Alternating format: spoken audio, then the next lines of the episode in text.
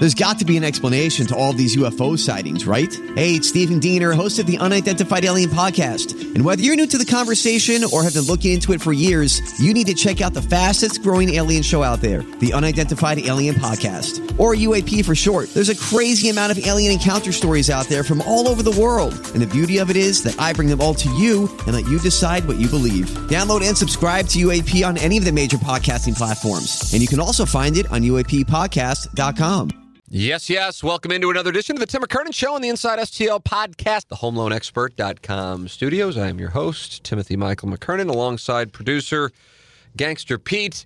Pleased to bring you another sode here on the program. And today's guest, former Cardinal outfielder Andy Van Slyke, with us on the program. And this went into his, well, first off, about 5 minutes of mocking me, which I think is unfortunate, and if Pete's a gentleman, he'll edit it out. But then we get into his career in coming up in the Cardinal organization, how he got drafted, which I didn't realize, all the details on how weird that was.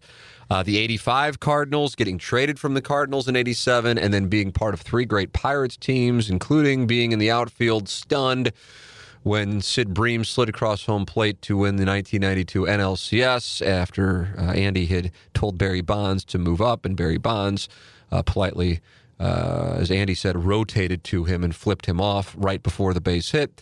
And then also, of course, the first base coaching gig he had with the 2006 Tigers and the Cardinals defeating the Tigers in the 2006 World Series. Plus, what's going on with the 2018 Cardinals and a gentleman he said he is friendly with in Mike Matheny. So all of that is covered in today's edition of the Tim McKernan Show here on the Inside STL Podcast Network from the HomeLoanExpert.com studios. Ryan Kelly is his name. Sponsoring our studios is what he has been doing since we started this about a year ago, and we're very, very grateful to him for his support. It's very easy for me to talk about Ryan because I've gotten to know him really well since he started sponsoring the Ryan Kelly Morning After, but then also because I know that the way he operates is going to save our audience money. If you're looking to buy a house or if you're looking to refinance, it's really simple. Go to the HomeLoanExpert.com. It's all you need to know. Go to the HomeLoanExpert.com, and then you're going to, when you go there, here, why don't I do this for you? Here, I'm going to go to it right now. That's what I'm going to do. You're going to hear me typing. That's because I really am typing, and I'm going to the HomeLoanExpert.com. Oh, look, here is the HomeLoanExpert.com. And when you go to the HomeLoanExpert.com, you have two little tabs you can click on, refinance or purchase, and away you go. And all you got to do is type in your name and your email address and your phone number, and the next thing you know, the process has begun. And there's a reason why Ryan's business continues to grow. It's because he takes great care of his customers. His team is really good, and it's a company that you want to do business with. And you might think, well, you know, this is kind of my payment. It's fine. Well, it could be much better. Check it out at the HomeLoanExpert.com. Ryan Kelly, the sponsor of our studios. So Andy Van Slyke came into the HomeLoanExpert.com studios. He is somebody who I've known for a while. We played golf, I think, in 2003, actually. And so weird. We played at Gateway. And I remember playing, and we were playing while the Cardinals and Cubs were playing this like big 5 or 6 game series. There were a few doubleheaders in it. In 2003, the Esteban Yan, Pedro Borbón magical years. And I remember we were getting updates, however you would get updates in 2003, because it's not like we had iPhones.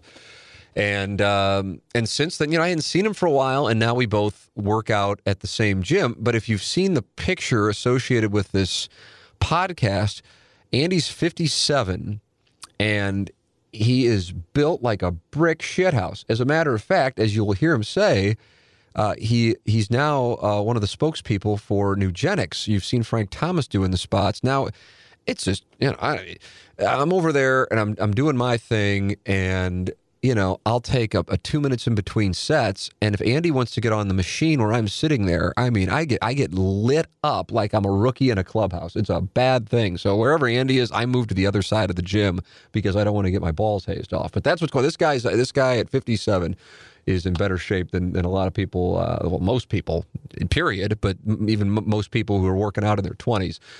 So we certainly talked about that, which led to him mocking me. It's unfortunate, but that's where we start things off with our guest this week, who is presented by Mark Hanna of Evergreen Wealth Strategies. Ladies and gentlemen, it is my pleasure to present to you former Cardinal outfielder Andy Van Slyke on the Tim McKernan Show from the HomeLoanExpert.com studios. Andy, thank you so much for coming into the HomeLoanExpert.com studios. I know you've been looking forward to this for a while now. I've lost sleep over this. Have you really? Potential interview, yes. Or now, here's something that the audience does not know. I would describe us as workout friends. Is that fair? Well, that would be true if I would see you in the gym more often. Now, that's an unfortunate comment within the first 20 seconds. Well, it's only because the times that we work out don't always mesh. That's exactly right. I'm entertaining at least 10, 20 people on the radio from 7 to 10. Is it that many? It's up. We went up from 8. Yeah, it's exciting. There's a buzz about it in town. And then I get over there, and you came over to me last week, and I was in the process of doing what I would describe as hardcore abdominal work. And you said, and you stopped me, and I thought, oh, God, this is going to be so condescending. I can't imagine what you're about to say. And you said, no, it's not going to be condescending. And you know what? It wasn't condescending. I was trying to encourage you. You were.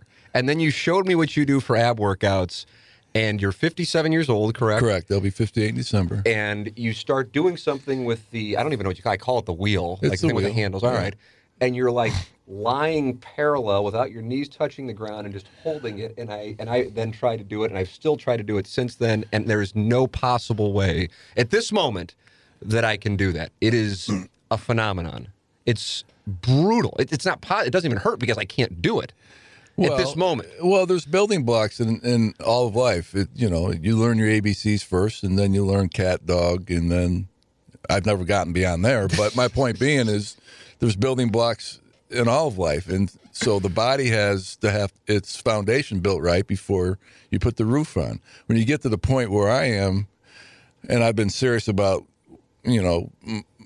weightlifting and training my body the last 5 or 6 years, I wasn't there when I first started. So, so this has only been going on 5 or 6 years. Well, I mean, if you saw pictures of me when I turned 50 versus now, there's a dramatic difference, absolutely. Yeah, but I remember seeing you. We used to work out at Wellbridge, right? Right. See at Wellbridge and Clayton. Right. But at that time... And that was like 12 years ago. Well, that was longer than that. But my point being is when I got done playing, I went right into golf. I mean, I started playing golf. We played golf.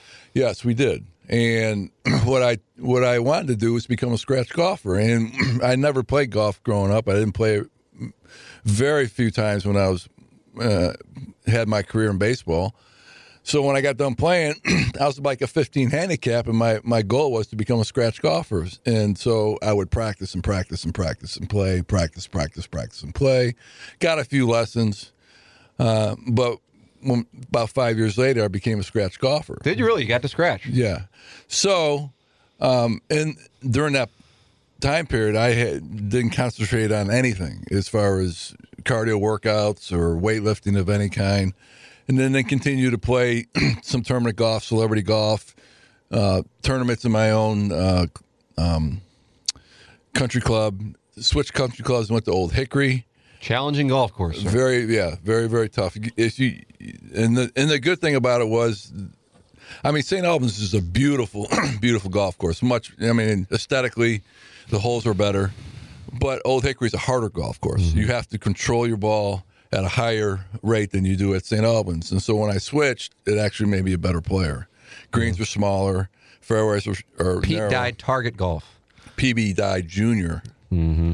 And he tried to reinvent the wheel when it comes to designing golf courses. It was silly. There was elephants missing and clown's mouth missing, but I mean that's how bad it was. And they made a lot of changes out there, made the golf course a little bit easier, and a more fair golf course. It was totally unfair. The first got the name Old Trickery, as I recall. Yeah, it was terrible. But they made the improvements. The golf course became more friendly for the amateur players, and consequently, when they did that, the golf course is now flourishing because there's nothing worse than an amateur golfer go out in there losing 2 dozen balls and shooting 150. Yeah, that's no fun. It's miserable. So are you still playing? I don't play hardly at all anymore. And why is that? I don't know. I've kind of lost my desire. You got to scratch. Did you ever get to plus? Yeah, one summer. Yes. And what were you? Plus one? Plus 1 point, whatever. But my point being is that the reason why I lost my desire is because practicing was actually something I enjoyed more than playing. Yeah. I really, really enjoyed practicing and trying to. The one thing about golf is the hardest thing to me in golf is repeating good shots. And the only way you can repeat good shots is you have to practice. I mean, you could go out on a par three with Tiger Woods and hit a 5-wood, you know, at 210 yards and knock it 3 feet. But you're going to do that one out of 50 shots. He's going to do that, you know, 7 out of 10 times. Well, not 7 out of 10 times, but my point being he's going to hit the green probably 8 out of 10 times. You're going to miss the green, you know, 45 out of 50 times. But that one shot is what keeps you going back. Uh-huh. But that wasn't good enough for me. I wanted to be able to repeat shots. And so when I practiced, I got more consistent in my ball striking. But then as age and some of these older injuries have caught up to me, I just can't practice like I used to. Yeah, so that's the frustrating part. When you got done playing, was the goal to do anything more than become a scratch where you're like, yeah, maybe I can get on like the Champions Tour? Realistically, there's no chance that you can compete with a professional golfer, even in your... These guys have played their whole life. You know, these guys are in the second part of their career, and the worst golfer on the senior tour, when I was playing my best, was still better than me. Yeah. I had Mulder on the show. Have you ever played with him by chance? I have not, but I have seen him play. Very good player. Very good player. But he would have no chance on the senior tour. And he said that. And he said, he goes, I said, do you ever, you know, because I think he's like right around my age, 41, 42. Yeah. And he said, I said, do you have any interest in like trying to get on the Champions Tour? He goes, I play with Pat Perez and Ches Reavie out in Scottsdale where he lives. And he goes, they shoot 66, 67, and you don't even realize they did it because it's so effortless. He goes, it's like my comparison to people is it's like an A-ball player coming up to the big leagues. And maybe one times he'll get a hit. Sure. But just because he's a professional ball player doesn't mean he's a big league ball player. And even though I'm a good golfer, I'm in no way in any shape like these guys. It's you know, these guys, they live in the penthouse. You know, we live. But you're also working out, so I would imagine your flexibility is reduced by the fact that you're built like a brick shithouse. Well, that's why I didn't, you know, that's why I don't play as much as I used to. Because I used to be all into poker, and then I got back into golf after not playing golf for 12 years. It's less expensive, by the way. Yes, well, it depends. I was a wonderful poker player, and I know you followed my career closely. I did. And we'll certainly get into that. But would you like me to sponsor the next World Series of Poker? Immediately. Okay. I will stop doing radio, which you might be interested in offering. I'll put the $50,000 in, and if you win, I get half. Done. Okay. You got me off the radio just like that. That's been one of your goals, I'm sure. But what I was saying is... Actually, it's everybody's goal. I have an obsessive personality, so I'm like, I can't be playing golf and poker, so I just moved to poker. So I'm asking you, is like, I'm all in on golf. Now I've done what I want to do with golf, so now I got to find something else. Was that what was going on? That was part of it. Yeah, that was part of it. I mean, but, you know, you get this... Okay, now what? It's like, what do I do with this? Except... Then ship gambling. Nassau's out at Old Hickory. No, but I, you know, I won the club championship. Did you? You know, as 50 and under, and I won the club championship 50 and over. So it's okay. That was my major. You did. Well, congratulations. So can I talk about what you're doing now with a new sponsor, or is this still classified? It's not classified. It's going to be put out on the. And social media. It's pretty impressive. Well, it's something that I didn't necessarily foresee or have a goal to. But last winter, my son AJ, who is produces podcasts, by the way. Oh, does he really? Yeah, he's got 4 guys right now, and he also does financial work for a guy out of New York. But you know, he writes all the code, gets all the guests, and produces all the shows. Look at this guy! Yeah. Wow. Anyways, he was sitting on the couch with my wife, and we saw the Frank Thomas commercial. Mm-hmm. And we saw Nugenix sponsoring Frank Thomas. And my son says, he's fat. Why is he endorsing them? Why don't you do it? I said, well, AJ, you get a hold of Nugenix. We'll send him a couple of pictures and we'll see what happens. Consequently, yesterday I did my first social media commercial for Nugenix. So we'll see if the results of working out, taking their product, sells better than just a name. So you do take Nugenix. Sure. Yes. Yeah. And it is helping you. You know, the thing turn is, into. I mean, you're like I said. I mean, at 57. Right. to be able to lift what you're lifting and have the appearance you have, that is certainly an outlier. That is very rare. Well, yeah, it's first of all, I have nothing to do with the genetics I have. You know, you could have a guy actually work out twice as hard as me at my age. He can even eat better than me. He could take products like I do. He could sleep well. He doesn't, if he doesn't, you know, drink beers at night, and if he doesn't eat pizza, I still might look better than him because of genetics. So I've been genetically gifted to have results at a higher level than most people. So that's number one. Part of me feels like I might not have been genetically gifted. You have not been blessed with genetics as far as... No, you were very direct with that statement. I mean, you didn't even leave it open. But but here's the thing. You have been blessed intellectually. Oh my God. That was a legitimate compliment. It was. I'm waiting for you to now kick me because you set me up. Now I'm waiting for you to kick me. That's true. You're a smart guy. And the reason why you're smart is because you have a very good sense of humor, and smart people have a good sense of humor. Oh, look at you! This and as long as you don't cross the morality line, you're even better. Your morals and my morals might be different. I'm pretty comfortable in saying that. Well, I'm saying that you can stay within a family program if you choose to. Yeah, this is a choice. It is absolutely a choice. Yes. Yeah, I don't know if I would be welcomed in some of your circles, but my circles would love to have you, especially now that you're a Nugenix guy. That's exciting for us. So speaking of genetics, I'm always curious about this. Obviously, we know about your time in the big leagues, but I'm curious what it was like when you're growing up. And especially now you've seen your sons and the athletic talent they have, and you talk about having some great genetics. Right. Were you like the best football, basketball, and baseball player growing up? Was that going on when you were like 10 and 12 and all that? I was always the best player on the team. I was always the best player to the opposing team. It didn't really matter what sport I was playing. Really? So what were you playing? Well, I played football up to my sophomore year. I played basketball. You know, I was an all-state basketball player. What state was this? New York. New York. And, you know, I played baseball growing up. Not a lot of it. Really? Not a lot of it. Here's the one funny thing about, again, we're talking about gifts that we are giving. We have nothing to do with. I was a gifted baseball player. And I can make an argument that I might have had the least amount of at-bats, and at least in the last 50 years as an amateur before I got to the big leagues. Really? Yes. I mean, I played 18, think about this, I played 18 high school games and 18 Legion games. That's it, from 15 to 18. That's all I played. I played less than 40 games a year of baseball in the summer. So, and you're only playing 7 innings, too. And I was never on a travel team. And we had rainouts and snowouts. So my amateur experience, I got to believe, was probably as small as an amateur career maybe in the last 50 years. That's unheard of. So a Cardinal scout sees you in New York? Is that what happened? The reason I got drafted by the Cardinals. 79, correct? 1979, first pick, 6th pick in the draft, was because I could run. Again, something that I had nothing to do. I was fast.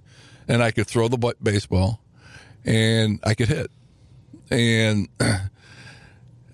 I showed power in high school. And that was just something that came naturally.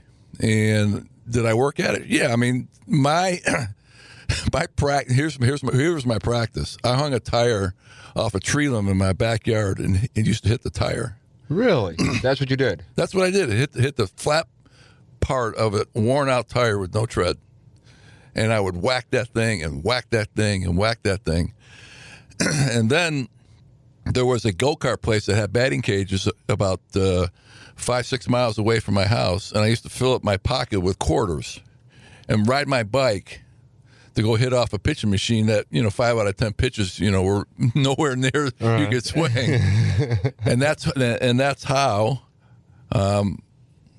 that was my practice. And so, we didn't have batting cages.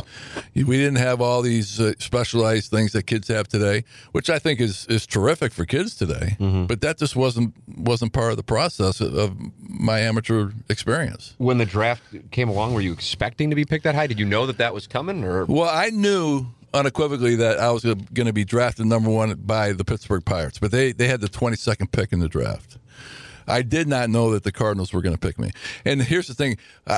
Early in April, we had a bunch of scouts come to watch me play.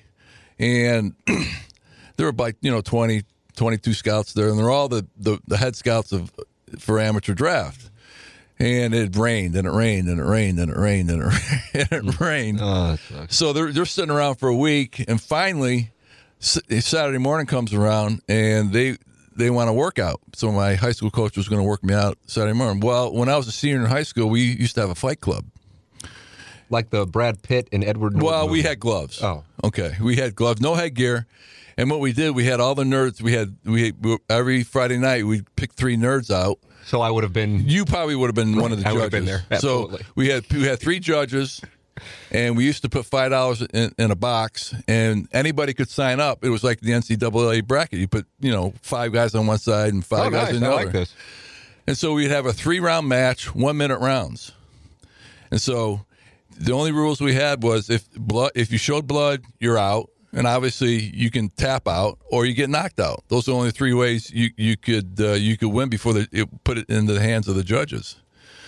So that night I ended up going like four, I can't remember if it was 4 or 5 bouts. I ended up winning that night. The next day I got welts on my face, I got welts on my arms, and in April up in upstate New York, it's cold, so I'm fully dressed, and I'm wearing a turtleneck to try to cover up the welts on my neck, but I still got some on my face. And my high school coach stole his batting practice to me, and I could not hit a ball out of the infield. Oh my God! Because if you box, if anybody who's listening has boxed, they know that your arms the next day, if you're not training for boxing, right, they feel like lead pipes. Yeah. I mean, I'm telling you, I couldn't hit a ball in the infield. And there were scouts just walking away, shaking their head, absolutely pissed off that they wasted a week in upstate New York, rain, cold, sleet, to watch this guy, they said? You got to be kidding me. So Fred McAllister, who was the head of the scouts at the time for the Cardinals, comes up to me after everybody walks away, and he says, "What's going on?" And I said, "What do you mean?" He goes, "I've seen you play. I've seen you hit before. What happened?" So I had to say, I gave him the story about the boxing match the night before. And he says, "I knew something was up." He said, "Let me ask you one more question. Did you win?" I said, "Yeah, I took all the money home." He goes, he just shook his head. Okay. And he walked away. I never saw him again until the day I came to St. Louis, the day after the draft, and signed my contract. And he came up to me and said, "I knew you were tough. I knew you were a competitor." And it said, "I didn't care that you hit a ball. Couldn't hit a ball in the field." Wow. That's interesting. I wonder what would have happened had you been raking like you normally would have been. This guy liked the fact that you boxed and won and still went out there and grinded. Right. Wow. Well, isn't it amazing how those little things that impact so many other things? Well, it impacted the reason I'm sitting here with you now is because of Fred McAllister. How about that? God. We were talking before we started about ask me what I was doing in 1982, because I said, "Oh, you remember the 83 Cardinals." 82. Right. And I was like, I figure you were in Louisville. That's where I figured you were. No, I was in Mayagüez, Puerto Rico. What? Yes. I was just at the beginning of playing winter ball that year. And Mayagüez is the furthest baseball town from San Juan. It's a couple hours away. And it was raining that night, and we were sitting under a hut with a extension cord that came out of a building.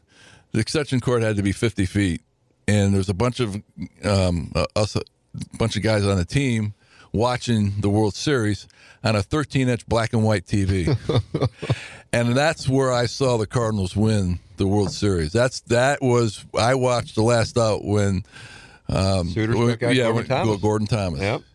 And I thought, you know what? I am so far away from the big leagues. I'm sitting under a banana hut. It's raining. I'm never going to play for these guys. What am I doing? Next summer I was playing in the big leagues. You were playing in the big leagues. Yeah, how about that? Going to Ritz-Carlton's instead of Banana House. Yeah, a little different operation with the Cardinal traveling. What was it like? How'd you find out you were getting called up? I always like hearing those stories. I got called in Jim Fugosi's office after. Fugosi was the manager of the Royals? Yeah. 93 Phillies? Yeah, I actually played for Jim. Last thing I played for the Phillies, too. That's right. And he brought me in the office, and he says, you know, I tried everything I could to convince the Cardinals not to make this move, but you're going to the big leagues tomorrow. First person you call? I didn't call anybody, actually. There weren't cell phones back then, Tim. Well, I understand that. I'm aware of that, but I figured you probably... I went out in my I was only married 2 weeks. My wife had graduated from college. And, oh, look at that! Yeah, so I went out there and nice month. I had this big smile on my face and I said, I got to go to St. Louis tomorrow. They got a day off. They want me to come to St. Louis. You're gonna have to get everything together. She goes, what? What are you talking about? So yeah, they want to fly me to St. Louis tomorrow. She says, you ain't flying to St. Louis. I'm going with you. We're packing a U-Haul and we're going together. That's enough. We're gone. Fortunately, we had a day off, so that's why it worked out. And if I'm not mistaken, your first game went really well. Well, my first game, my first at bat, I struck out, and then my second at bat, I hit a double off of Cy Rainey. We called him Cy Rainey at the time because his name was Chuck Rainey for the Cubs. But actually, my first this is kind of like calling a fat guy tiny. Is that what it's called? Cy? Perfect. Yeah. It was back then. You used to be able to make fun of your opponents without anybody, getting in there. There was no safe zones back then. But my first week went well because I hit hit my first three home runs in Shea Stadium that weekend. And hit a home run off my hero growing up, Tom Seaver. Oh, how about that? Yeah, it was I was only 4 years removed from high school. Tom Seaver was my favorite player growing up. I had that poster in my room growing up of Tom Seaver because I was a Mets fan. And when I hit that home run off of Tom Seaver in the upper deck, I ran around the bases and I tapped my foot on the home plate. And I had two emotions, like, yeah, I made it. And, man, I cannot believe I just hit a home run off my hero. The guy that was hanging in my room. And my mom being the way she is about, it was probably a shrine. My bedroom was probably exactly the same when I left it when I was 18 years old. So I figured that poster was still hanging on my wall. When you're stepping in the batter's box against Tom Seaver, are you like, I can't believe that's Tom Seaver out there? Or are you at this point now? Oh, cool, yeah. You have the interesting thing about... you step in the box, and obviously you try to focus on what you're trying to accomplish, but you can't help thoughts that come in your head. I'm like nervous, but I want to beat him, and I actually thought about, I wonder if that poster's still on my wall. That's on your mind as you're in the batter's box at the stadium with Tom Seaver. Yeah, and so when I hit home plate, it was interesting. I kept that poster kind of tore in half, like, okay, I made it. I made it. I just hit it off this guy. Yeah, you're not that good after all. The 1985 Cardinals are, for my money, I know it's one of my favorite teams because I was like 8. Sure. So that that's the team, kind of like you with Seaver growing up in New York. But I still think, I could be wrong, games obviously changed, that that team was that so... team couldn't beat this. That 85 team would slaughter this team today. Really? Yeah. I love hearing that, even though I'm polling for this team today. No, it has nothing to do with them. Obviously, you want them to win. Right. But you're just saying the talent level and in what capacity. Let me ask you a question. Base running is the thing I think. Let me ask you a question. Yes. Who would you rather have at third base? Terry Pendleton or Jerko? Okay, Terry Pendleton. Ozzie Smith. Doesn't matter. Tommy Herr? Yes. Jack Clark? Yes. Willie McGee? I don't know. Matt Carpenter's had a hell of a year. I think that one's That's not the point. I'm saying... Well, I mean, I think that one's easy as the first one. We'll stick Mike Carpenter as our fourth outfielder. Okay. All right. Willie McGee? Yes. Vince Coleman? Oh, my God. So what are we talking about here? Okay, well, I don't know. I just brought up the team. I mean, you're hazing my balls off. I'm not hazing. I'm just saying it's a no-brainer. Who was the catcher in 85? Darryl Porter, Darryl Porter. Yeah. So the catcher goes to Molino. Absolutely. Okay. All right. Starting rotation, John Tudor went off like after 21 and 7. Yeah, he was 1 and 6. Yeah, it was terrible. 120 in a row. Yeah, sick. Who else? Joaquin Andor won 20 games. Danny Cox won 18 games. Bullpen by committee. Yeah. What do you think? We didn't blow a save until the last game of the Game 6 of the World Series, which I officially don't recognize. Well, that's fine. But my point being is, what are we talking about here? I mean, it was a great team. I'm not dishing this team. That's not the point. Okay, no, so it's a great team. You caught the final out to win the division in '85, right? Correct. Like a line drive, and you're running toward it. I was in the stands, and I loved it. It was so awesome. I think Gary Carter hit the ball. I thought it was against the Cubs. No, it was the Mets. It was against the Mets, really? Yeah. God, I kind of want to bet you on this. Well, go ahead.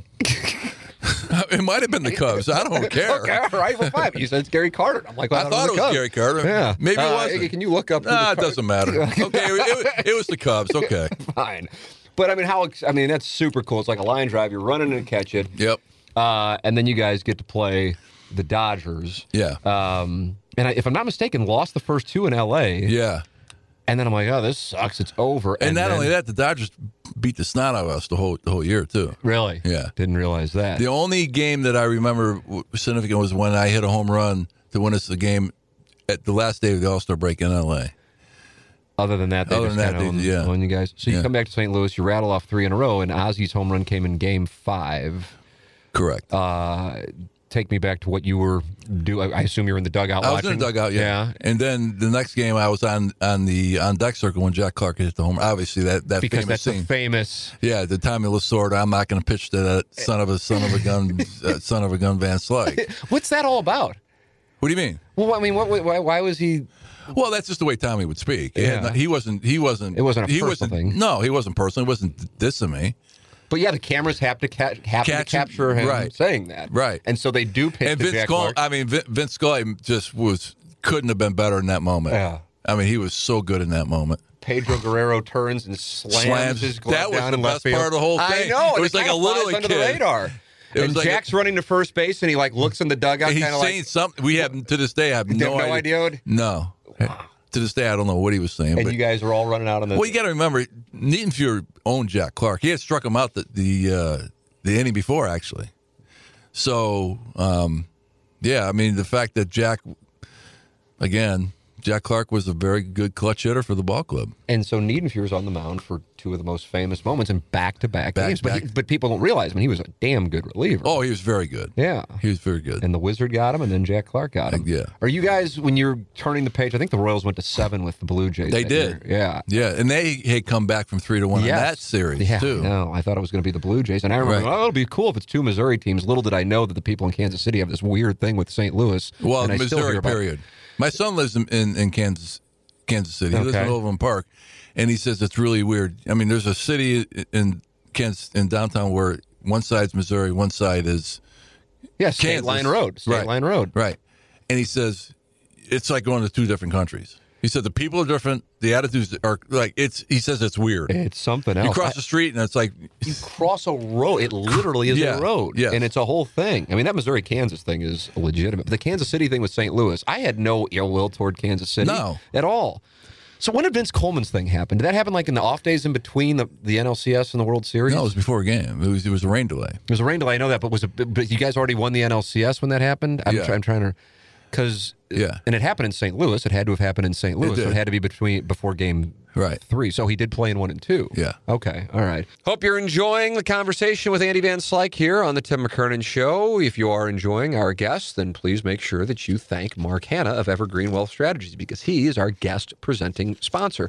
Mark Hanna of Evergreen Wealth Strategies, online at evergreenstl.com. Now, Mark got on board with sponsoring the program in July. And so at this point, it's a couple of months. And he has been thrilled with how people who listen to the podcast give him a call or check him out online. The number is 314-889-0503 or online at evergreenstl.com. And when it gets down to it, that is the name of the game. If you're enjoying these interviews, if you're enjoying Pick 6, where I pick games inaccurately, or if you're enjoying questions from the audience... Realize that without the support of sponsors, the thing will not exist. And so I sincerely appreciate it, as does everybody associated with the podcast, that the audience does reach out and do business with our sponsors. So Mark's number is 314-889-0503 or online at evergreenstl.com. And here's the thing. I'll tell a little anecdote. And maybe, I don't know, I'm young to be doing this or old to be doing this or right in the sweet spot. I have no idea. But now that we have a child, 1-year-old, you start getting your, estate planning done. I guess it's probably not something you look forward to doing because you're talking about dying and all these other things. But yeah, you got to do it. I mean, it's the right thing to do. So I was doing this. I happened to be doing it yesterday. And the attorney with whom I'm working said something along the lines of, she was saying, this family member was, not really good at it, whereas I was just so conscious of what I was doing with money at 16. And I go, oh, God, it made me feel awful to hear that. Because for real, and I guess it's helpful if I tell the story, but it doesn't change the fact I did it. It's embarrassing. But for real, I was putting money in a savings account up until like I was 40, which is just hideous. But that's what I was doing. And you go, well, you might be going, well, that's what I do too. Or, well, yeah, I do that, or whatever the case might be. And then my financial advisor took a look at it and goes, what are you doing? And I go, I'm saving money. And he goes, yeah, but with, what are you making? Like 0.000000.0001 on that money? I mean, that's just terrible. And listen, because people don't talk about their money, understandably. And so if you don't know, it's not something that's just going to come up in everyday conversation unless you're running at parties in the park or something and people are boasting about their portfolios. So now that I've gotten to know Mark Hanna, I now not only, I became aware here within the last couple of years that I was messing up and it's embarrassing and I'm trying to set our audience on the right path. But secondarily, this is somebody that I can fully, wholeheartedly recommend to you. And it's not going to be like, okay, here comes a bunch of paperwork and here comes a huge commission or any of those things. That's not what I'm saying. It's about organizing. And my guess is if you are conscious of it and feeling like you could be doing better, I know how I am, and I have like some anxiety. I'm like, I got to tend to this thing. I got to tend to this thing, but I don't know what to do. I don't know what to do. And just taking the step to call and then realizing what they do for you, which is organizing it, and then that puts you at ease. Oh, I'm so happy to be able to talk about Mark Hanna of Evergreen Wealth Strategies because I know how much it can help and how much, when it gets down to it, it might feel like something you don't need, but actually at some point you will realize that you really do need it. So please give him a call and you'll be happy that you did. And if you're not, then email me and say, you are wrong, brother. But I'm telling you, you're going to be happy you did. 314-889-0503 or go online at evergreenstl.com. Mark Hanna is his name. And I wholeheartedly recommend you give him a call. 314-889-0503 or online at evergreenstl.com. Now back to our conversation with Andy Van Slyke. So you guys go up 3-1. Honestly, if you look back on that, were the Dodgers a better team than the Royals? Lineup-wise, yeah. Pitching-wise, no. They had Saberhagen, who was on fire. Yeah. Charlie Lee Brandt. Yeah, that's right. Yeah. And they and you guys go up 3-1 on them. Right. And I I take myself back again. I'm at this point now. I'm 9. You have a home game to close it out. Game 5. Right. So Danny Jackson, who wound up pitching for the Cardinals 11 years later. Yeah, stuck it to us. He was on his game. But as you're heading back to Kansas City, like, oh, it sucks, we could have won it at home. Right. Or is there any going, oh, that we might have, what do you recall what you guys were thinking at that point? Well, obviously we didn't want to go back. It was very disappointing, but I don't think it really had an effect on the ball club in Game 6 at all. But Game 6 definitely had an effect on Game 7. Yes. Yeah, and I want to get into that. It's like we were done after Game 6. That's exactly where I was going to go, but let's first talk about that. It's 1-0 in the 9th when Worrell's facing... Is it 1 or 2-0? Was it, I don't know, it was 1-0. 2-1? I don't know. I can't exactly remember. And Todd Worrell's on the mound. Right. George Orta's leading off. George Orta, and he hits it, yes. And so are you... the bad part was that if Jack Clark goes to cover first, Timehurst standing there waiting to throw the ball. Right. But Jack Clark fields the ball. Yeah, it was 1-0 because you guys lost 2-1. And, he doesn't make a good throw to Todd. Todd's got to reach back, so it looks like he's safe, obviously. But, obviously, he's out. Mm-hmm. And And so now Jack Clark's got to hold him on, and then there's a pop-up that stays in the field, and Jack misses it. And him and Porter over by the dugout. Right? Yeah, and the funny thing is, if Jack Clark is playing the right position, he has a much better angle to catch the ball. He can go to the rail and then run up the rail. But he had to go to the rail, and then he kind of got lost about – he got too close to the rail, and the ball spun back towards the infield, and that's when he missed it. Mm-hmm. So that out – so now that's two outs instead of – now you got – right. You know, he's still got no outs and a man on first. And consequently, I can't remember who hit the ball, but he ends up getting on too. What are you thinking while this is all going on? Are you seeing I'm it still falling thinking apart? There's, you know, no worries. Really? Oh yeah, I'm thinking no worries. And are you in right field? I'm in right field. Okay. Yeah, I'm in right field, and I just, you know, obviously, you know, in the outfield, everything's unfolding in front of you, and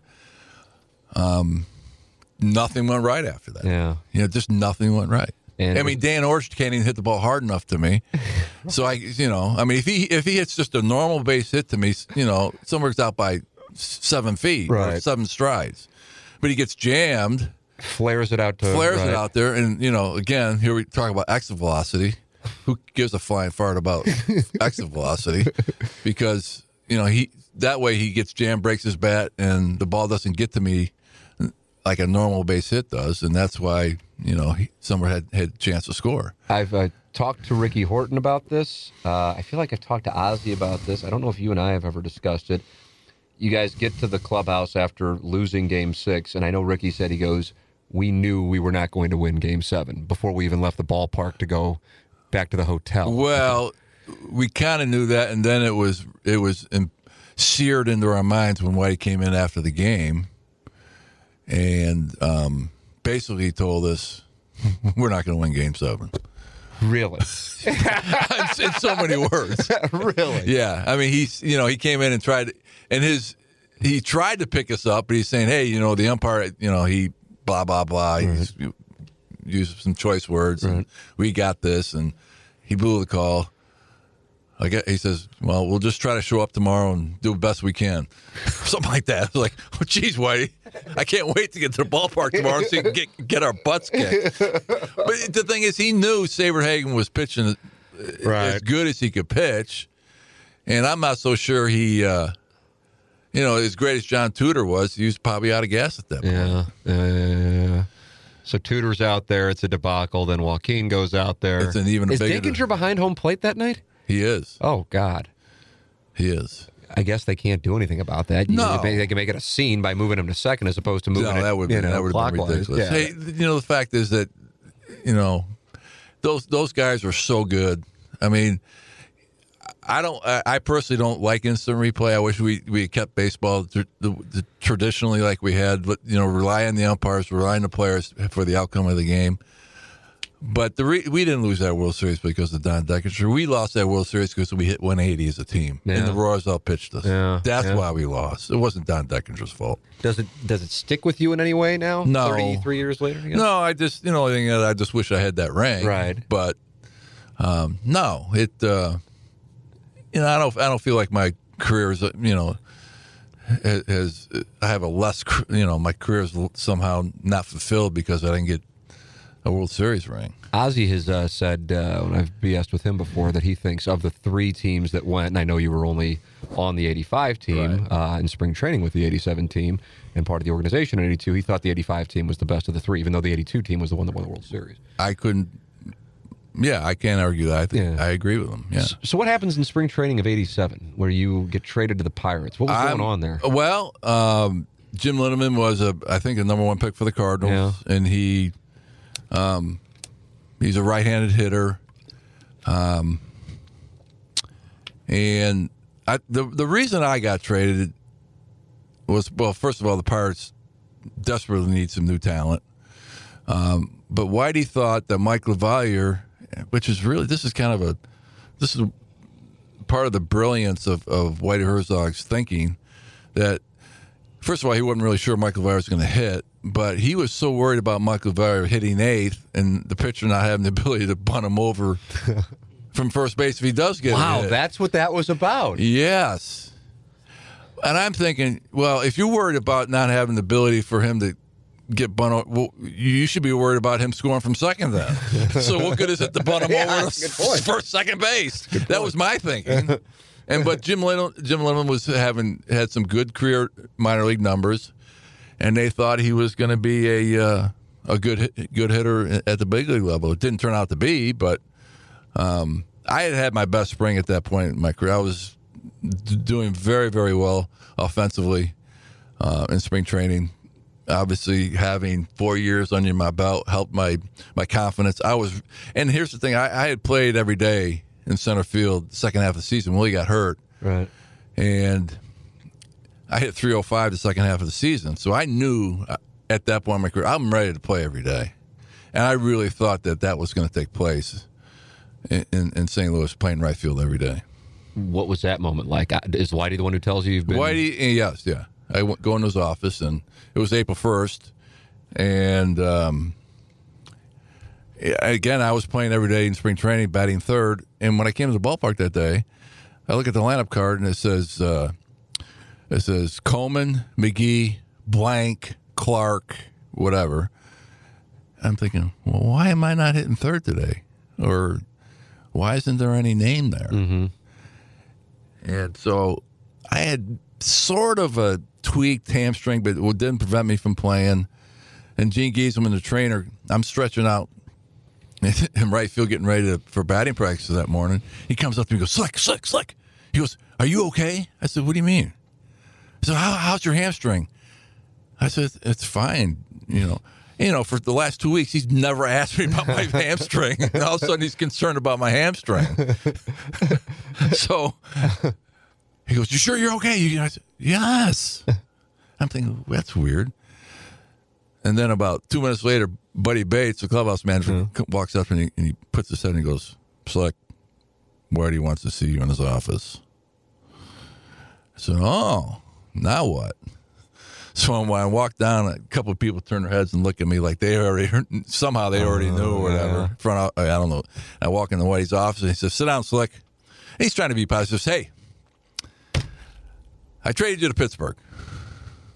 He says, "This is going to be great for you." And I'm thinking, oh, yeah, great.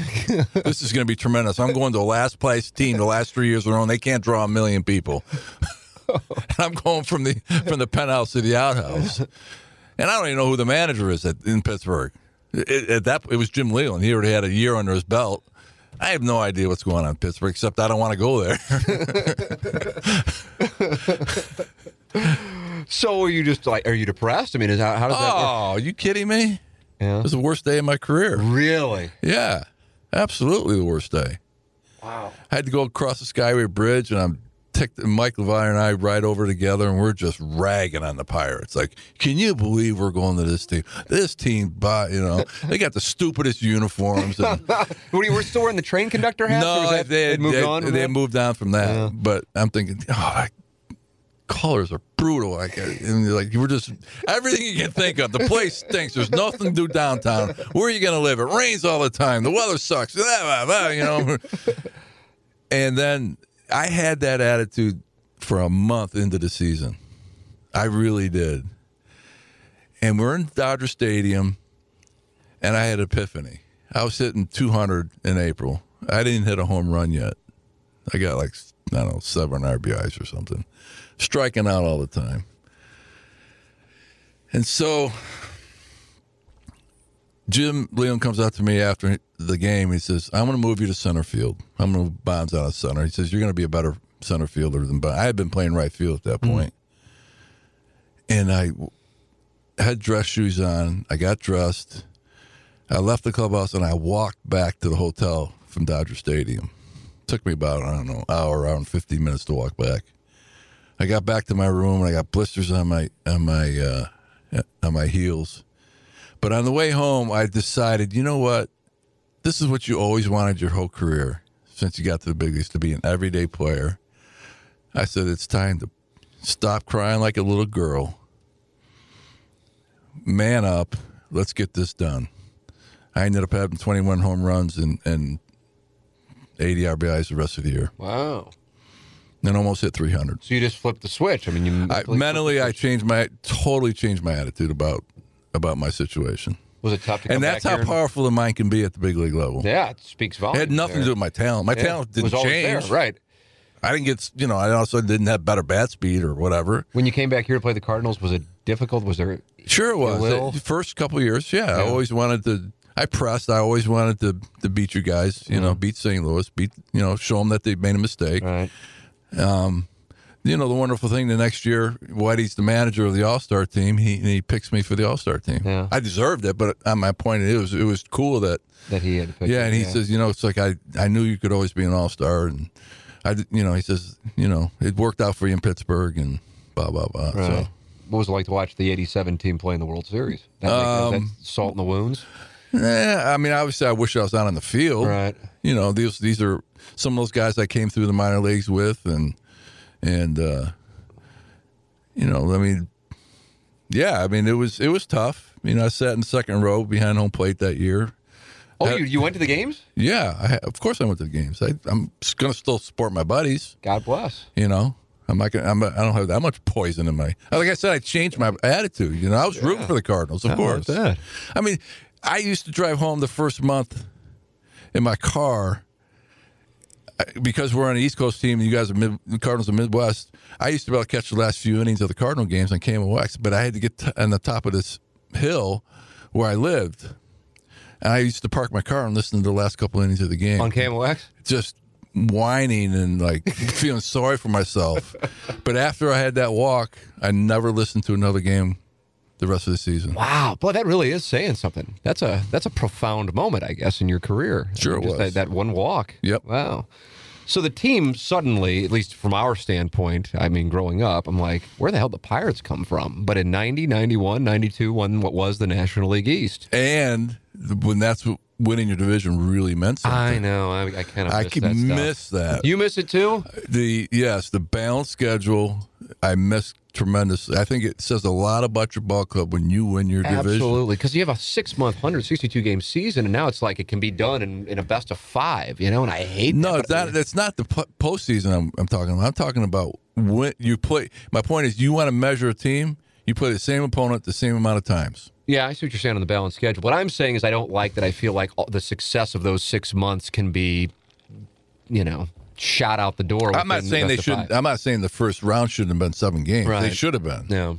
Yeah, that part they should have. But it isn't. I agree with you. It's a much different accomplishment now than it was, than it was back in 90, 91, 92, and of course 85, and the Cardinals team 87. So, do you see this coming with how good that team wound up being?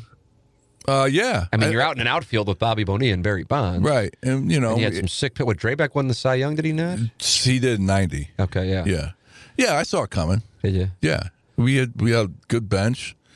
Our bullpen was always the weakest link in all those years, but we had good starting rotation, and we could really catch the ball. Yeah.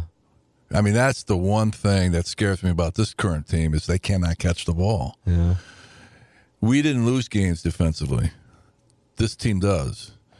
And if you really want to separate yourselves as being a championship team, you still have to be able to catch the ball. Is that just talent, or is that a managerial / coaching thing? I think it's attitude number one, and talent number two. Yeah.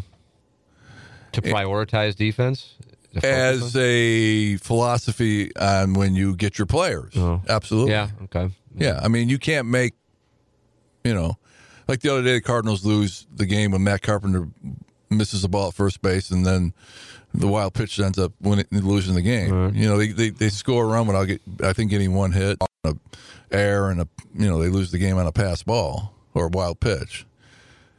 This is a good team, but if they want to be a great team, they can't lose games like that. Yeah, self-inflicted wounds. Right. And we didn't lose games, and that's why we were good. Because our pitching staff was average, but we caught the ball. So we had a Gold Glove catcher, Mike LaValliere. Ironically, and we had a great shortstops. you know, we had Jeff Kingich and Jay Bell, and Jose Leen was as good as anybody I've ever played with defensively. When we had Sid Bream at first, every ball that was hit to him, he caught. He had about the same range as Matt Carpenter, but he caught everything. Mm-hmm. Barry Bonds was maybe the best left defensive field in history of the game. People don't realize just if he could throw at a higher level. I mean, he won 6 Gold Gloves in a row. The guy who could really play left field. Our weakest defensive place was right field with Bobby Bonilla, and he was an average outfielder. Yeah. You guys are in the NLCS in 90 against the Reds. They beat us in 6. And then they go on to sweep the A's, which was a real big surprise considering that team's talent. Then 91 against the Braves. 7 games. And then 92 against the Braves. 7 games. Right. I still remember the image of you after Sid Bream scores to win the 92 NLCS sitting in center field just looking absolutely combination of stunned and distraught at that moment. I was devastated. But I remember you telling me, and I don't know if this was on air, if this was just when we were BSing, playing golf or whatever, about what happened about a minute before Francisco Cabrera's base hit to left field. If you could regale the audience with what happened in this 7th game where the Pirates are, you're up in the 9th inning. Right. The tying run's on 3rd, Bream's on 2nd. We're up 2-0 in the 9th inning. So it's 2-1 at this point, correct? Because Bream scored the game-winning run. Right, from second base. Right. Well, I have a very simple philosophy when it comes to those situations. You got to give yourself a chance to throw somebody out at home plate. Like if the guy hits the ball over my head, first of all, the pitcher made a mistake. But if the pitcher in that situation does his job and makes a good pitch, and he happens to get some barrel on it, most balls are hit in front of you, not behind you. You got to remember that. You can't really control gaps. But you can control the ability, the distance in which you can catch the ball. That's the only thing you can control. So I always, in those situations where the opposing team had a chance to either tie or win the game, I'm making sure I don't get beat with a base hit to me. And so I moved up before he even came to the plate, and I tried to get Barry to move up a little bit because I thought I was playing too deep. And, you know, again, Bear, like I said, Bear was a tremendous outfielder, and he looked at me and decided not to do that. Did he, like, wave you off or something like that? He gave me an international peace sign. So he flips you off in left field while you're... And which is, you know, I can't make him move. You know, Barry, was this a regular occurrence that he would flip you off? When he just chose right here with the NLCS on the you got to remember, Barry and I played side by side for 7 years and never ran into each other. He was great. He was unbelievable, knowing where I was going to be, the speed in which I was going to be, the angle I was going to be, and I understood him. And those are things you can't teach. I mean, you're not going to teach Martinez not to run into something. He might end up killing somebody someday. Okay. It's just a fact. I mean, that's not his makeup. Okay, I was scared to death about Bobby Bonilla because he could have killed me many times if I didn't get out of his way. I mean, he's going after balls he's got no chance of catching. You know, he's so singularly focused he has no peripheral vision. Bear's peripheral vision was tremendous. Mm-hmm. I mean, there were times when we were going full speed at angles in which you thought we were going to go head to head. And both of us at the last minute, with no communication, it might have been a line drive in the gap where we both have the ability to catch the ball. And you don't have time to communicate. We would veer off. One of us would know how to veer off and catch the ball with the other guy knowing at the last second my teammate has a better chance of catching this ball. Right. You can't teach that. Yeah. That's instinctive base. Barry was the most instinctive, smartest players I've ever played with. So you're yelling at him from center field. I don't want to say yelling. I'm suggesting. Suggesting. Yes. But I'm imagining it's pretty loud at Fulton County Stadium. Well, yeah, I'm signaling. I can't. You're like waving, like pushing. I'm just kind of, you know, signaling, move in a little bit. And then he turns, flips you off. He didn't turn. He just rotated. I like the semantics. And then the pitch comes in. The ball is hit to Bonds. I mean, it is a, I just watched it before you came in. It's a rocket. And here's the thing. If that ball had been 6 feet closer to the line, he throws him out. But Barry's got to go to his left. Okay. Yeah. And catch the ball with his glove hand, which is his right hand, mm-hmm. and he ends up throwing across his body a little bit. And that's why the ball sailed up towards the infield. Right. If the ball's hit right at him, he has straighter lines. He has straighter lines to throw the ball down his body line, but he had to throw across his body a little bit. He actually made a tremendous throw. People don't realize. Oh, it's a great throw. It was a great throw under the circumstances. It was a hard throw. There are hard throws from the outfield and then people can't see that. The average 99,000 out of 100,000 people don't know the difference between an easy throw and a hard throw in the outfield. But that was a hard throw, and he did his. I mean, 2 more feet up the third baseline, he's out. Yeah. So instead, Sid Bream, former teammate, scores the run, and now you've experienced the '85 World Series, Game 6. Yes. Getting traded in '87, and your team goes to the World Series. Then '90, '91, yes. Game 7, and now this in '92. And the reason why it was so devastating to me is because I knew it was over at that point. You knew that was the run. That's it. Bonds was a free agent. Was he not after that year? He was gone after that year. And Bonilla was gone the year before. We had played that whole year without Bonilla. And the interesting thing, we had a better team the year before, more talent the year before, but we were a better team in '92. Mm. Because of all the experience, because of the confidence level, even when we were down 3-1, I thought, we're going to win this, still going to win this series. The interesting thing is we were up 3-1 the year before. I didn't feel that. It was weird. It was almost... You guys were up 3-1 on the Braves back-to-back years? No, we were up 3-1 in 91 and lost. Okay. We were down 3-1. Oh, got it. But the interesting thing, in 92, I no panic. We're going to come back and beat these guys. And have to do so. And we would have. And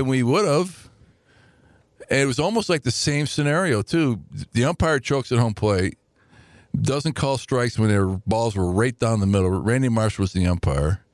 The umpire screwed me, not me, but screwed the game up behind home plate in Game 7 of postseason because he didn't properly call balls and strikes. Jose Lean, who only made 6 errors the whole year, has a ball hit right to him. He goes down on one knee to catch it, and it trickles under his glove and gets in between his legs. Mm. And that was the start of that rally. In the ninth inning. Yeah. What are you sitting there thinking when that camera catches that shot of you, like sitting there with your glove on your knees, like the hat kind of? I said, I can't believe that. I cannot believe what I just saw. I cannot believe that just happened, because there's no way. I feel watching this umpire not call strikes, and in the back of my mind go, I can't believe this is happening, because this is the kind of stuff where when you play against a championship team and you've seen it enough, you give your opponent, anything, and if they're a good team, they'll take it. Mm-hmm. And they took advantage of the error and the walk by Berryhill, which should have been a strikeout. I mean, you got two base runners on base that shouldn't be there. Yeah, it's brutal. Are you thinking, this is the worst, this one's the worst, this one is the worst? Is it still the worst? Oh, it's still, it's still the worst. Yeah, yeah. It's still the worst. It's much more painful than the 85 thing. Yeah, really. Yeah. Because again, I was 4 years, I had time in front of me. Right. Yeah, so that it's about coming to an end here. Yeah, everything's coming to an end here, and that's one of the reasons, it was interesting. The next day I went to pack my bag at Three River Stadium, and I was there by myself, and Jim Leyland was in his office. He had his feet up, of course, smoking a cigarette, and he's in his underwear as usual. Nice, his manhood hanging out, because he wears boxers. And these are fun facts of the 1990s Pirates I wasn't aware of. And I walked into his office, and I look at him, and he looks at me. He stands up, and tears start coming down his eyes. And tears start coming down my eyes. We said nothing to each other. We walked to each other, and we embraced. And we cried like a couple schoolgirls. Wow. And he just tapped me on my shoulder, and he says, I'll see you next year. And I walked out. Wow. Because we both knew that the front office wasn't going to spend the money to put a team back together. Yeah. So were you thrilled to see what happened for him in 97? I was happy for him. Yeah. Absolutely. Difference between Whitey Herzog and Jim Leyland? Not much. Really? Jim is probably a better one-on-one communicator than Whitey. Whitey let his coaches do the communication to his players. Jim was more of a guy that walked around and talked to everybody during batting practice, whatever. He would never hide his feelings. You know, if he was upset with you, he'd tell you. But as far as managing games, they're both brilliant. Yeah. They're both brilliant baseball minds. Played with the Phillies and the Orioles. The Orioles and Phillies after that, yeah. And that was it. When it was over, were you like, it's over, that's fine? Or were you like, I can still play, but I'm not I took a year off, and I know I could still play. Really? Yeah. Well, that's why I came back in that spring training in 97. 97 with the Cardinals. Yeah. Yeah. And had the best spring of my life. Hit 525 that year. How old were you at that point? 37. Oh, that's still... You know. With a year off, too. I mean, that's another thing. That's the one reason why it's so hard for players to play in their, they get 35, 36. They never had that time for their body to completely rest. Yeah. I'm talking about, 6 months, 8 months, 10 months of real healing. So what did you do that whole year? I worked for ESPN, did baseball games. Oh, yeah. All right. Yeah. Did you like doing it? I did. Yeah. I did. So when you came to camp and then I wasn't totally committed. Because you every time I went and sat up and did a game, I did all the West Coast games. They were Wednesday night games. And my heart was still on that field. Mm-hmm. And that's why I didn't go back the next year, because I'm a firm believer that if you have a job, you put your heart into it. And I was half-hearted doing my job for ESPN. Yeah. I was cheating them and myself at the same time. So 97 spring training, you don't make the team. What is your thought when that happens? Did you feel like you should have made the team? It's, it's a sore spot in some ways because of the way I felt I was treated, but treated by being released or no, in the just process? Treated by Tony. He'll probably never admit it, but he had a thing about ex-Whitey players, except for Willie McGee was the only one he gave a free pass to. Ozzy obviously had his issue. Yes, Vince Coleman did. Yeah, so, but my point being is that should I deserve to make the team? Yes, if I didn't get hurt, but I injured my calf. And do you think you would have made the team if you didn't? I certainly hope so, because I was the best player in spring training. I mean, it wasn't even close. Wow. I mean, I can say that because it's just a fact. I'm not bragging. I mean, it's just I was the best player in the camp. Yeah. And so, does Tony let you know it's over? Is that how it goes? Well, they gave me the opportunity to go back to the minor leagues. I had offers from San Francisco and the Cubs, but. I had signed a contract for minimum wage. I didn't do it for the money. The reason I signed with the Cardinals, I wanted to finish here in St. Louis, mm-hmm. To be able to start and finish your career. Mm-hmm. That would have been really cool. Yeah.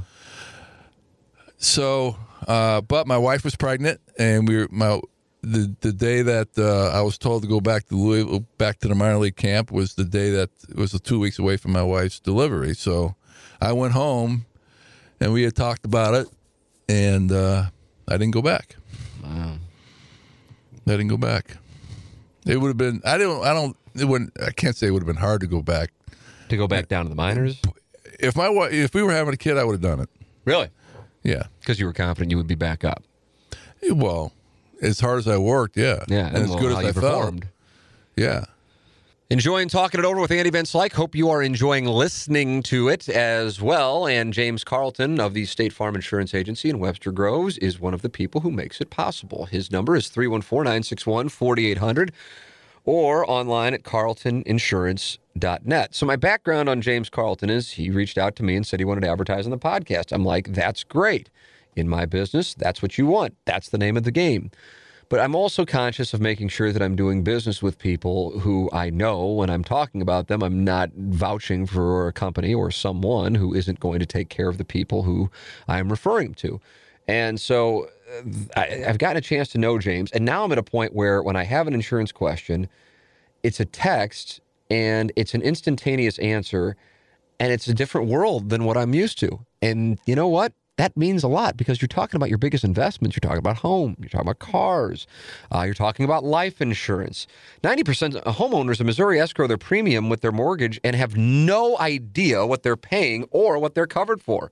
So call James today to protect your biggest asset. 314-961-4800. That's 314-961-4800. If you're in front of your computer while you're listening to this, go to carltoninsurance.net right now and just get a quote to see what the good word is. And here's the thing. And this is, listen, if I were going to, okay, you're going to have to meet with them 5 times and fill out a bunch of paperwork, I'd be like, yep, no, maybe you want to do it, but it's going to be miserable. They do all the work for you.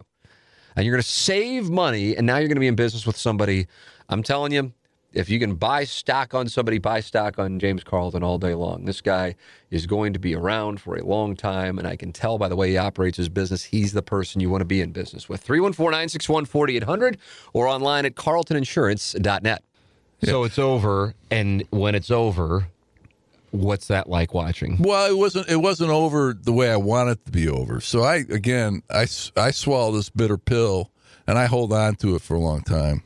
I blame Tony. Yeah, I felt like you were you were known like the 90s, and I wasn't here yet, and I was still in school at Missouri, but I felt like, oh yeah, Andy Van Slyke's on, he likes to rip La Russa. That's what I felt like you were known as in the 90s. Exactly, and that wasn't fair. I mean... Because it was rooted in personnel from 97... Well, some of the things I said were fair, but some of the things I said were unfair. And that, it had to do with, my animosity towards Tony, which was not correct. I admit that. He mistreated me. I mean, that's a fact. There were scenarios where I'm not going to tell anybody, but I was disrespected and mistreated, and I held on to that, and that's not right. And so as soon as I got over that, everything's fine. So then you get back into the game, but coaching. Yeah. Coaching was good. 2006 Detroit Tigers. Yeah. Again, it was, the interesting thing about that team was you got to remember, they lost 115 games 2 years before. Absolute disaster. What, Trammell was the manager? Trammell was the manager. Yeah. And so Jim Leyland is now the first-year manager. And it's almost like going through the Pirates situation all over again to see this organization totally make a 180-degree turn into something was really, really interesting. And not only that, but do it from the outside, not as a player, but as a coach. Right. And so your perspective it really changes. You learn a lot about the game. You learn a lot about what's going on in the front office. You learn a lot about why managers do things the way they do. And it was a really good education for me about the whole perspective, the whole picture of baseball. Mm-hmm. We've very, very few people, even in the game, get an opportunity to see the whole picture. And that's one of the things that even the media doesn't get a chance to see the whole picture. No, we don't see. And so when you don't see the whole picture, your prism can't always be correct. No, I couldn't agree with you more on that. I mean, my view on that... And so a lot of the criticism that either players or managers or GMs get is unfair. I agree with you wholeheartedly. And I understand the media's got a job. I've always been highly respectful of the media having a job to do. But... unless you have something to back up with your opinion, it's unequivocal, keep it to yourself. The tough thing is, the way I learned how I didn't know what the hell was going on, and of course I thought I did, and now realize I didn't, was when La Russa wrote, or Buzz Bissinger, whoever wrote the book, 3 nights in August. And I was down at the ballpark for the 3 nights in August. When I was there, I was probably more tied in than most of the media outside of like a Rick Hummel or Derek Gould, who was covering the team. And I read that book, and I'm like, I had no idea about 95% of the things that were going on that led to decisions. Right. And so when I did the show with Edmonds, and he would say, well, it's tough to say because you really don't know unless you're inside the clubhouse, and people would get irritated. But the fact is, that's the truth, because a good manager and good players are going to keep things inside the room that dictate what's going on. It's just like, for some reason in our culture, we think we have the right to know everything. We don't. You have the right to think what you want to think or say what you want to, but you don't have the right to know everything. I don't have the right to know what's going on inside the White House or in the Trump administration, or I don't have the right to know what's going on in the CIA. Who says, where's that written in the Constitution? But we've come such a self-righteous and I have my rights culture. We think we have the right to know everything about everybody's lives inside or outside their job. We do not. Yeah. And when someone holds that close to their chest, then that person gets criticized unfairly. Yeah. That's just the way, where we are. I look back on that 2006 World Series, and I remember going into it. You guys had swept the A's. Like Maglio Ordonez had a walk-off home run. Yes, grand slam. Grand slam. Yeah. To win the ALCS. And we sat around for seven days, and that's why we lost. You believe that? No question. No question. Wow. Unequivocally. I mean, everybody was picking the Tigers. Cardinals weren't even supposed to beat the Padres in the first round. Exactly. If the A's could have raised their and gone the six games, let's just say six games, that would give us an opportunity to set up our rotation. Guys would have been on schedule. The Cardinals wouldn't have had a chance. Yeah. It means that much. When you play that long and then you shut down game speed, it's really hard to turn it back up game speed. Now everybody becomes a bench player right away. Yeah. I mean, what's the hardest thing to do in baseball? Come off the bench and hit, right? Hardest thing to do. Everybody was a bench player. The thing that stands out about that World Series is all the E1s. We lost a game because we couldn't field the mound. I mean, I felt like, I think four of the five games, it was five-game World Series. Yeah. Like four of the five games, there was an E1. I mean, right. Verlander had issues. Right. They were all over the place. And that's nerves. Yeah. And that's, I think part of that's nerves, part of it's sitting around. I mean, that's all part of the equation. Again, unless you're in that clubhouse and unless you're on a team, unless you play, unless you coach, you know how important it is to keep competition going, keep that level of intensity going, keep those muscles familiar with what you're trying to get accomplished. I mean, you can do all the PFP you want. You don't go with game speed. Yeah. You just don't. Yeah. So the teams that you were on or coaching, three different organizations, three different World Series or NLCS experiences, and I'm curious which one you would say, yeah, that was the best team I was associated with. I'd take my 85 team. And take my chances every season since I've been drafted in baseball. Wow. From 1979 to up to today. Wow. And I don't care about exit velocity, I don't care about WAR, I don't care about all that silly stuff that they think is so important. You gotta battle with the one thing that team never had a slump was speed, which will show up every night. Catch the ball, which I don't care what anybody says. You can take all your defensive statistics and stick them in your ear because you know whether you can catch the ball or not as a team.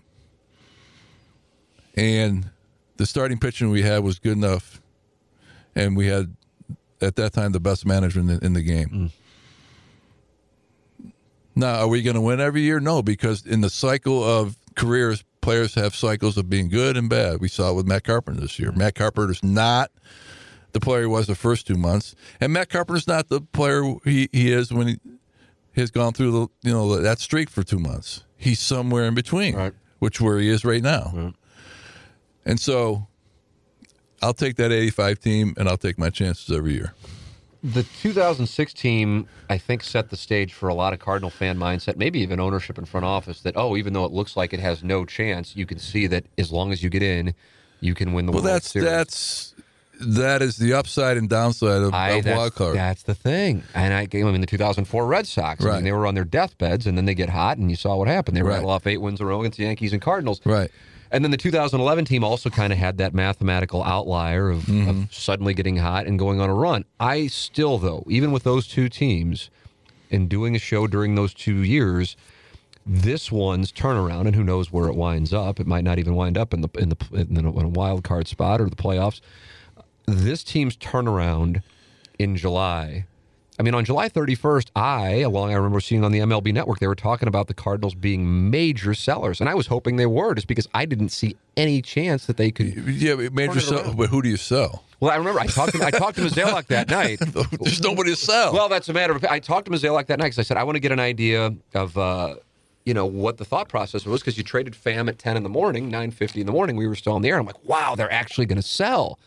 And so I texted Mizalek around 10:30. I said, hey, on your way home, just so I can get an idea of what you guys were thinking. So I didn't know if they were really in an Archer, you know, as we went to the Pirates. And he goes, what we're trying to do here is we're trying to give the young players a chance to perform so we can analyze where we are in the offseason. It's not like he thought they were going to spin it around and go on this run either. So I said, well, did you ever think about like maybe trading Carpenter or Ozuna and just really rebuilding? He goes, no. He goes, I mean, if we can get hot, we can win. He goes, but we just want to see what players can do for the offseason. Right. So I couldn't have been more off on this, but I'm also stunned. It's not like a bunch of people said, yeah, I think the Cardinals can turn it around. Are you stunned observing what has transpired over the last month? Well, I'd be disingenuous to say no. Right. I'm surprised as anybody. I'm not as surprised at a high level like a lot of people are, because I've seen it. You know, I've seen players underperform for a very long time and then play at the level in which you expect them to play. I mean, there's no way Matt Carpenter is going to do what he did the rest of the year. At some point, he was going to start hitting. At some point, Ozuna is going to start hitting home runs that matter. I mean, track records, the book, there's an old saying in baseball. You get that media guide every year that teams put out, and all you got to do is look at the book. The book will tell you everything you need to know about the player. If he's played in the big leagues a long enough period of time, there's a picture in the book statistically. I'm not, I'm talking about the traditional things we used to rely on. That will tell you he's going to be somewhere within 10 to 20% of what those numbers say. Right. And what you have is the outlier on this one is you don't know what the young players are going to do. Right. That was the thing. Change. That was the change. Yeah. And the single greatest thing, I don't know if the greatest thing, the biggest factor, I should say, that helped this team turn around was Dexter Fowler not playing. Everybody was looking for a reason for him not to play, but you have to play him, because if you don't, you're almost admitting that, man, was just a terrible signing. It was a mistake. And I'm not saying Dexter Fowler can't get back to a level in which he played a couple of years ago. He did okay last year. But if he had continued to be healthy, this team would not be in a pennant race right now. Yeah, isn't it amazing how that works out? I mean, it was addition by subtraction, and it's not personal. Not only that, think about this: it wasn't even a decision to make you right or wrong. It's part of the equation, which so much of the season you can't control anyways. Mm-hmm. Yeah. You can't control. The only thing you can control is putting a guy in the lineup. You can't control how he's going to play. You're at the mercy of how he performs. I've said this before. It's an awkward thing, because I have a rapport with him. I don't know if he would consider me a friend. I'm sure he certainly wouldn't want me to say we are. But Isringhausen, great guy. But I'm not sure if the Cardinals win the World Series in 2006 if he doesn't get hurt. Exactly. Because Adam Wainwright went off and became a shutdown, lockdown, ninth-inning guy. That's fine. You can accept that. Yeah. I mean, it's not personal. It's not at all. Isringhausen's the greatest, man. He's a great guy. It's kind of the same deal like with Salas and Mott in 2011. Mott was not the closer in July. He became the closer and went off. Carlos Martinez perhaps this year. Who knows? Right. You're friends with Mike Matheny, are you not? We're friendly. Okay. Respectfully friendly. Okay, respectfully friendly. Yeah. So many people understandably look at this and go, okay, well. It has nothing to do with the other. Really? It has it's not, is it a factor? Yes. Is it part of the equation? Yes. But to make a direct correlation, Mike being fired and Schulte being the manager, that's 100% wrong. It's just part of the equation. Yeah. Just like Dexter Fowler's part of the equation. Just like the kid playing center field, part of the equation. They are a better club when he plays center field than somebody else right now. It's part of the equation that Matt Carpenter got hot. The roster turn. The roster turn. Yeah, I mean, so to me, it's the huge element. But yes, it's all part of the equation. So you get fresh blood, and you get guys that are hungry. Some of those guys that were playing before, I don't necessarily think they were. They had too many appetizers. These guys now, they want to eat. Yeah. They want to eat. I have a lot of respect for the kid in center field. Bader, yeah. I mean, he comes from maybe one of the wealthiest families in the history of Major League Baseball. He doesn't need a nickel in his pocket. I mean, he's as wealthy as any, well, in the future. But he plays like he's trying to make his high school team. Yeah. That's contagious stuff. Mm-hmm. And when you know that as a player, that you look at this guy and you see the way he plays the game, and then Dexter Fowler's got $80 million, plays like he's bored. What does that do for a ball club? That energizes you. Mm-hmm. I mean, Dexter Fowler's an anchor intellectually and emotionally and professionally. Not this kid. That stuff plays. Yeah. I'm curious if you've had any chance to talk to Mike since he's been fired. We've texted. That's about it. Yeah. I haven't talked to him. I wonder what this is like for him to watch this turnaround. Yeah, you know, I don't know. I mean, if he's like most human beings, I'm sure he's happy for the guys and for the ball club. And I just hope he doesn't take it personally as a reflection of the reason why they were bad. Because look, there's so many again. If Matt Carpenter hits the first 2 months, they probably win what?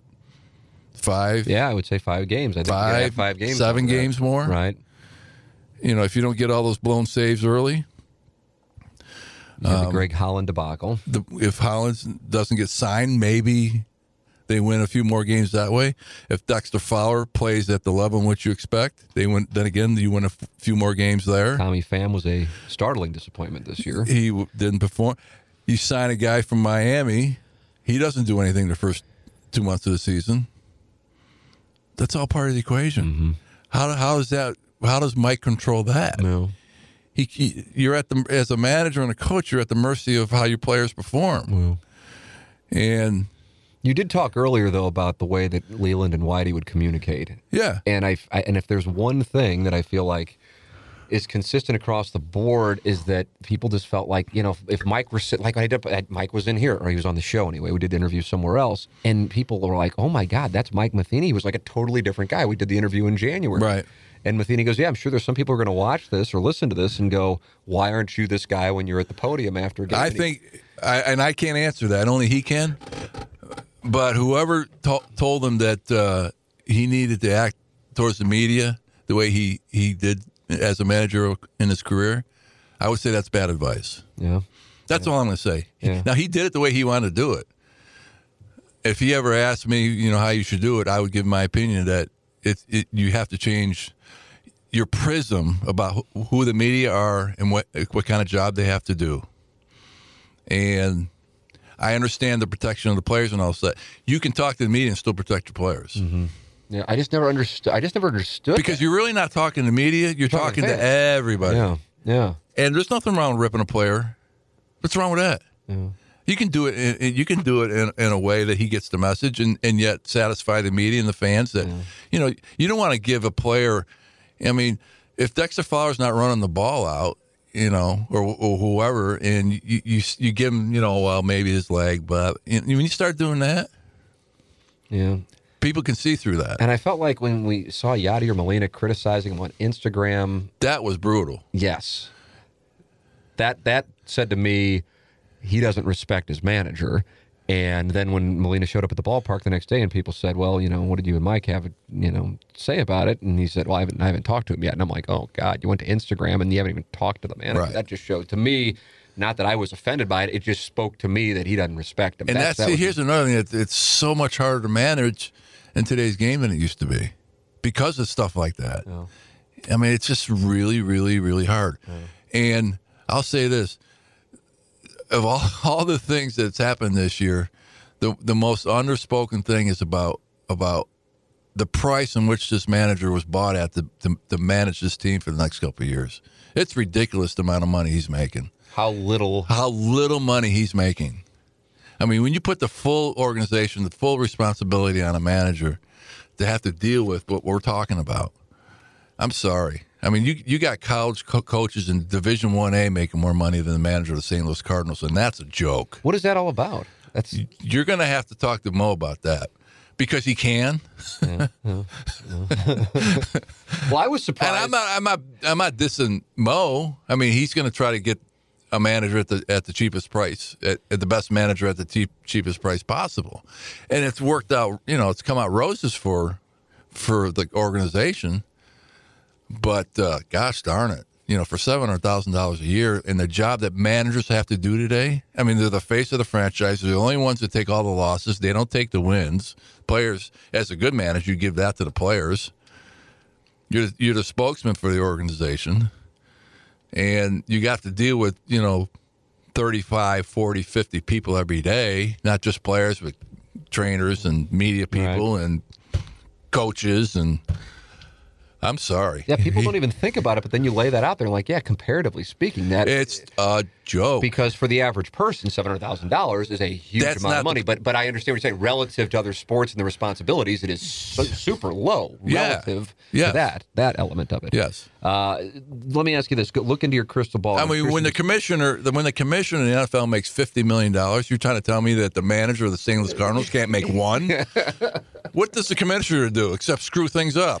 I agree with that. It's going to get a lot of likes.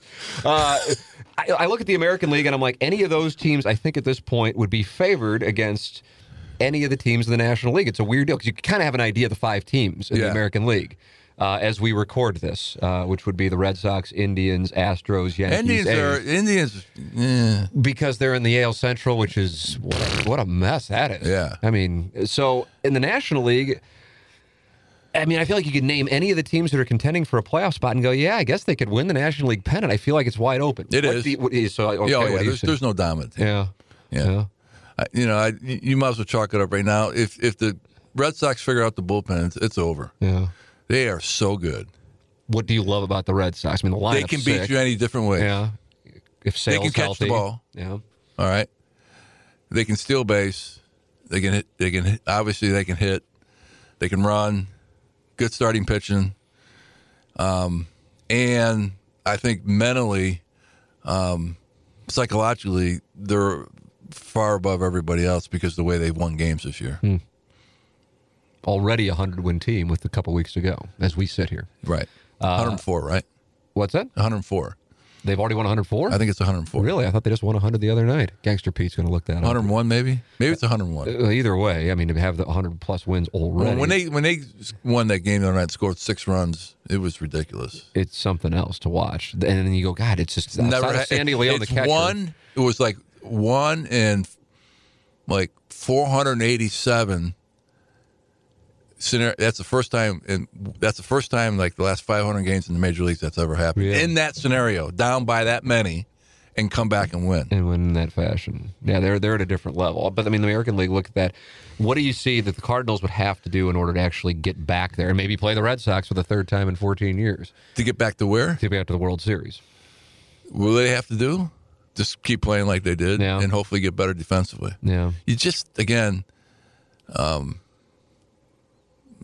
you know, this. The one thing they've been able to do, which I like, is they move guys more offensively. They're just not a softball team right now, and that's good. You know, they won a game the other day in the first inning after one out and a man on first pitch they hit and run. You know, and they were already down by 2. It was 2-0 against. I can't remember. It was just a little while ago, and I thought, you know, that's baseball. Mm-hmm. You know, that's the manager telling his team that, you know, we're just not going to sit around and lose this game. We're going to do whatever we can. And it keeps you in the game. That's another thing. Just because you're not successful hit and run, you know, it keeps the players on the bench in the game. Yeah. It keeps you, as a player, you know, what am I, you know, mentally, it's just not, you up, try to hit a home run. Go up, try to hit a home run. Oh, you struck out, walk back. I mean, so I just like the rhythm and the there seems to be a different way of trying to win games now. It's fun to watch. It was not fun to watch here the last couple of years, actually. I felt like it was the repeat of the 16 and 17 season, the first half of 18. So yeah.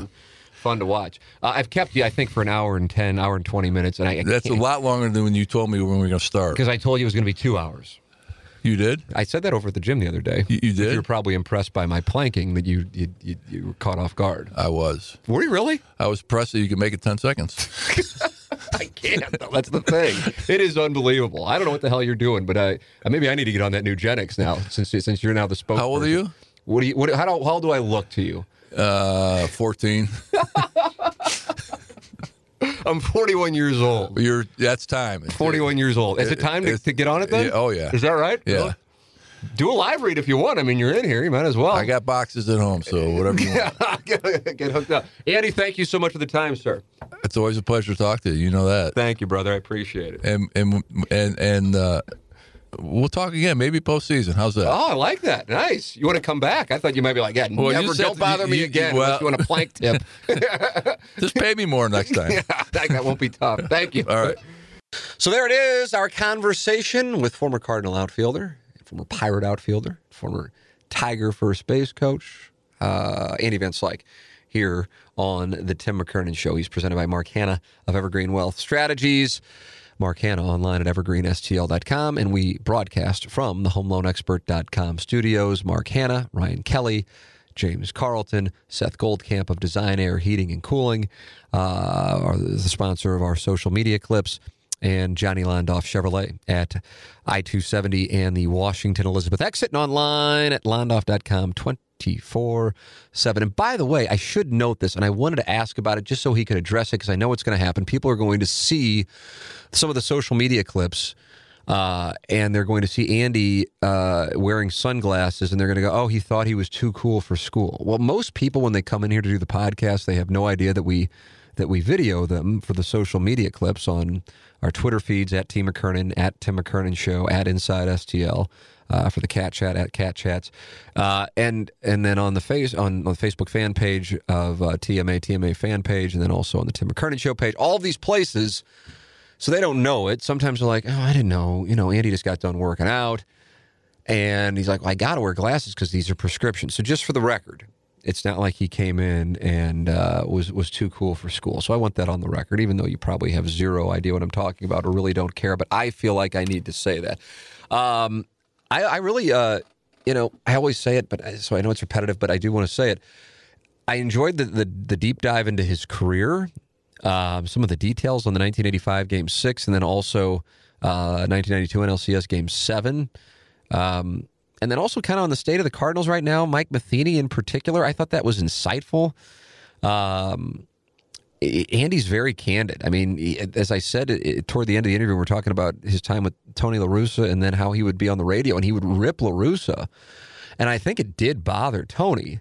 And I think it's, classy on Andy's part to go, yeah, that was a lot of that. He goes, some of the criticism was professional, then, that's justified. But when it's personal and it's because I was pissed the way things went, I can be pissed about that stuff, but that doesn't mean I should then lend that self to then, criticism because I don't like somebody and then cloak it as a professional criticism when it's reality. I'm not going to be a fan of his because of the way things went down in spring training in 97. So I enjoyed that element of it as well. Didn't even anticipate getting into that.